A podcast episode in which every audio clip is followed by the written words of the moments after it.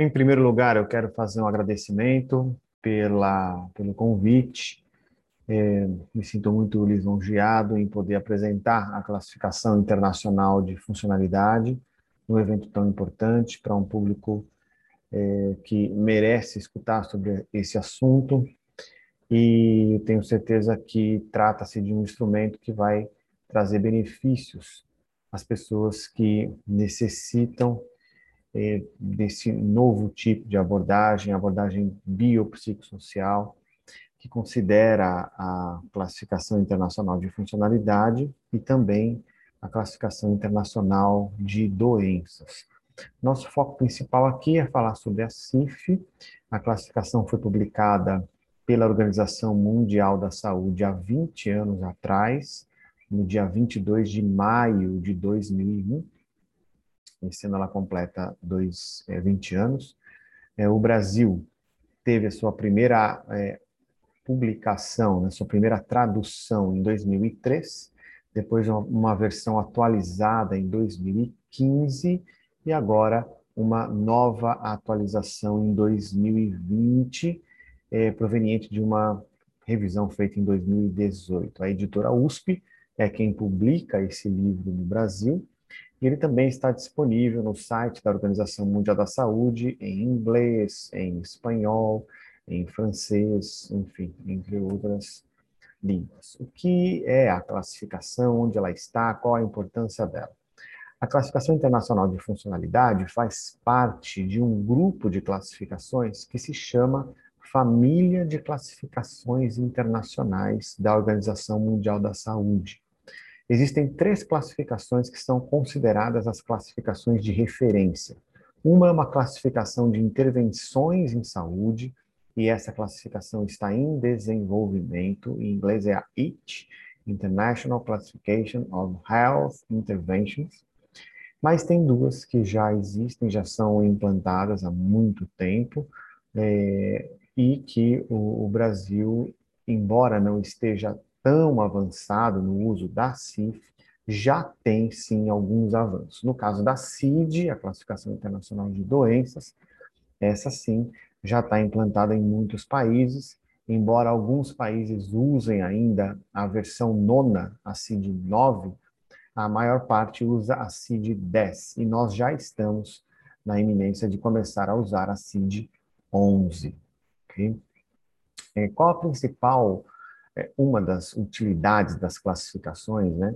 É determinar a linguagem, conceitos. E no caso da CIF, o foco é a funcionalidade humana. Então, em princípio, ela faz com que a linguagem para descrição da funcionalidade seja uma linguagem única, seja uma linguagem que propicie o um entendimento entre os profissionais de diferentes áreas, inclusive de diferentes é, países também, né, diferentes culturas, etc. Além de fornecer esses conceitos e essa nomenclatura para descrição, a CIF, Classificação Internacional de Funcionalidade, também oferece um sistema alfanumérico que transforma o estado de funcionalidade de alguém, a situação de funcionalidade de alguém, ou como alguns gostam de chamar, a saúde funcional de alguém, é, em um sistema alfanumérico, que isso tem a sua utilidade do ponto de vista estatístico, etc. Nós vamos falar um pouco sobre isso. O principal foco da CIF é demonstrar que deficiência e incapacidade são coisas diferentes. A presença de uma deficiência não implica necessariamente em experiências de incapacidade. E você também pode viver experiências de incapacidade sem que ela seja decorrente da presença de uma deficiência. Então, a, o foco da classificação passa a ser o contexto em que a pessoa vive, o que ela consegue ou não fazer, qual o seu grau de participação social, quais são as suas limitações de atividade, quais são as barreiras ambientais que precisam ser é, enfrentadas e não mais apenas a questão de ter ou não ter uma doença, que isso é uma classificação da CID, inclusive. Com mais clareza, para que serve a CIF, eu, eu mesclei um pouco os slides aí, algumas coisas em português, outras em inglês. É, as aplicações da CIF estão aí claramente. Agora, voltando um pouco mais para o nosso foco, que é fibromialgia, é importante destacar que a CIF tem aplicação é, no planejamento da Seguridade Social, em sistemas de compensação, me refiro a indenizações, políticas de inclusão, né? E, e, esse é o, é o meio onde no Brasil a CIF é mais utilizada neste momento. Pelo menos nós temos mais normas, é, mais regulamentação a respeito disso. Eu vou mostrar algumas coisas. Mesmo assim, que problemas nós temos a resolver e como a CIF ajuda a resolver esse problema. Todos sabemos que é muito difícil para a maior parte dos profissionais de saúde identificar com clareza e a rapidez necessária um caso de fibromialgia. A fibromialgia é, um, é algo de um diagnóstico, né? a palavra é de separar dia, dividir, para conhecer, gnose, diagnóstico é um processo, né? É, mas muitas vezes, neste caso em específico, está obscuro. Há muitas outras doenças possíveis e elas são todas investigadas, então é, acaba sendo, na maior parte das vezes, um diagnóstico tardio. Né? É, alguns estão começando a usar esses termos, né? condição invisível. Né? Será que esse, que esse é o caso? Podemos chamar a fibromialgia de uma condição invisível. Vou colocar aqui um exemplo de como a CIF pode ajudar. Identificada, então, seja precocemente, tardiamente, a fibromialgia. Tem o código da CID aí, que simplesmente identifica a pessoa é, vive, tem essa condição, né? O que é a CIF? A CIF vai mostrar todas as dificuldades que a pessoa enfrenta. Eu coloquei aqui alguns exemplos, né? como, por exemplo, alterações nas funções do sono, dificuldade para andar longas distâncias, dificuldade para manter o emprego e também o enfrentamento de barreiras no sistema serviços de política. São exemplos. É, eu usei quatro códigos da CIF. Em uma descrição de um caso, é possível usar 15, 18, 20, 40 códigos da CIF, mas o que, qual é a diferença? Esses códigos vão descrever a situação da pessoa. Você pode ter duas, três, quatro, dez pessoas com fibromialgia e que vivem situações diferentes. Por que, que eu coloquei esses códigos em específico? Para mostrar para vocês que ela não apenas fala sobre funções do corpo e estruturas do corpo, né, como é o caso do primeiro código aí, o B134.3, que eu estou falando das alterações nas funções do sono. Ela também vai para o ambiente, olha o último código, né? É o E580.3, demonstrando aqui o sistema, o serviço político, estou aqui sugerindo, né? É, colocando uma hipótese de um lugar é, onde o sistema cria barreiras é, coloquei aqui uma restrição da participação, que é o caso da dificuldade em manter o emprego, e uma limitação de atividade, que pode ser essa, não consegue andar longas distâncias. Como assim nós podemos também descrever é, várias outras limitações de atividade que a pessoa pode ter, várias outras restrições de participação, várias outras alterações é, fun é, funcionais, né? E vários outros fatores ambientais, inclusive atitudinais. A pessoa pode, por exemplo, ter uma dificuldade de relacionamento com os seus superiores no trabalho, e, e, esses superiores podem ter atitudes negativas em relação à pessoa, e isso nós conseguimos sim codificar com a CIF. Então, veja que a CIF não foca é, apenas na questão de ter ou não ter uma doença qualquer mas de descrever o estado de funcionalidade. Tudo isso nós chamamos de funcionalidade. Inclui o corpo, a atividade, a participação e ainda a influência externa, positiva ou negativa, do ambiente. É isso que faz a CIF. Ela é bem complexa, completa, ela tem a complexidade necessária para descrever todo e qualquer caso, é por isso que ela é realmente incrível. O que falta, então, é, para que nós possamos caminhar para uma solução da garantia de direitos, né? É, a, a CIF promove essa descrição com mais clareza e ela abre caminho para que esses direitos sejam adquiridos. É que é só um exemplo, a Associação Médica Americana tem um, um uso da CIF específico para sistemas de compensação, né, como um guia, colocando a CIF como um guia, nós ainda não estamos é, nesse patamar, né, mas nós temos alguns avanços. Está aí na tela. A Organização Mundial da Saúde, como eu disse, é, tornou a CIF oficial há 20 anos atrás, então tem essa resolução 54.21 que urgiu os países membros a utilizarem a CIF. Urgiu, tornou urgente. Na versão de Portugal está escrito insta, tornou instantâneo, né?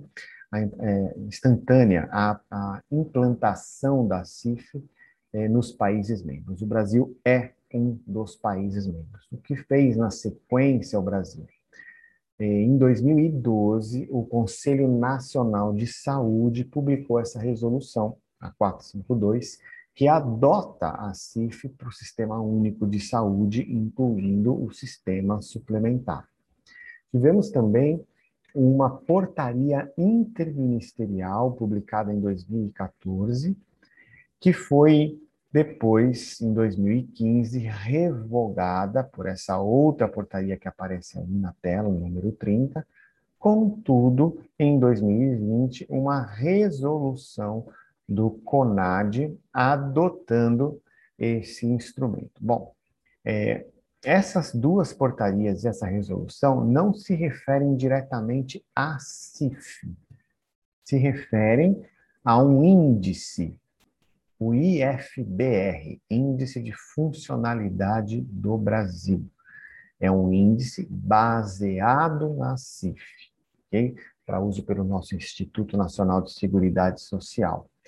É, IFBR-M significa Índice de Funcionalidade do Brasil modificado, é uma nova versão.